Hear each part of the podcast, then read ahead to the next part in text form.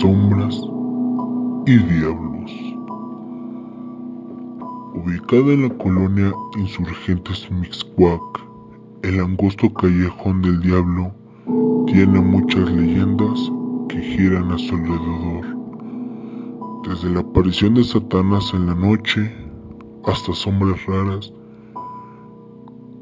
que se ven reflejados, acompañadas de ruidos extraños. Pero, ¿cuál es la leyenda más conocida? La leyenda cuenta que un hombre escéptico ante los rumores un buen día se animó a caminar por ahí. No llevaba ni la mitad del callejón recorrido cuando vio una sombra detrás de un árbol. Pero eso no lo detuvo y continuó su camino. Más adelante, la sombra se le acercó y el hombre vio a un ser que se reía histéricamente. Horrorizado, salió corriendo hacia el final del callejón. En su camino apresurado por llegar al final, sintió que el piso por el que caminaba se iba hundiendo y lo iba atrapando poco a impidiéndole llegar a la salida del callejón. Cuando por fin logró escapar, le contó a todo el mundo lo que había sucedido y que había tenido al diablo cara a cara.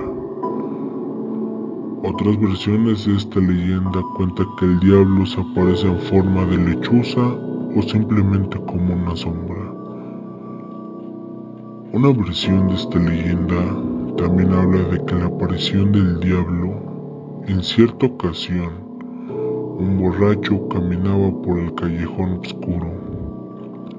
Pasada la medianoche, la distancia vio una figura en la que se apoyaba en el tronco de un árbol. Pensaba que era alguien en la oscuridad que quería atacarlo para curarse en salud. Corrió con las manos empuñadas hasta el extraño. Un destello de luz antes de toparse con el desconocido le dejó ver a un ser horrendo que reía malignamente. El miedo parecía sujetar los pies del hombre en el suelo, pero aún así agarró fuerzas para correr despavorido y escapar de su desgracia.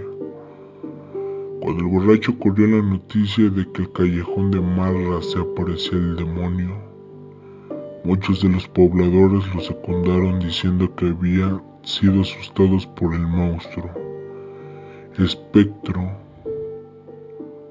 en alguna ocasión.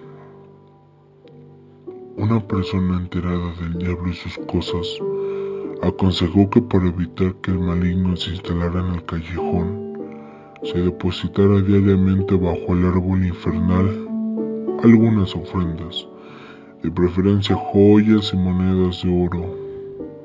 Como nadie quería que Lucifer se instalara en este sitio, cada mañana iban a dejar los obsequios a Satán. Las ofrendas desaparecían así que pensaban que el Señor de la Oscuridad estaba complacido. ¿Alguna vez has caminado por este pequeño callejón? Muchas gracias por tu atención. Nos vemos en la próxima.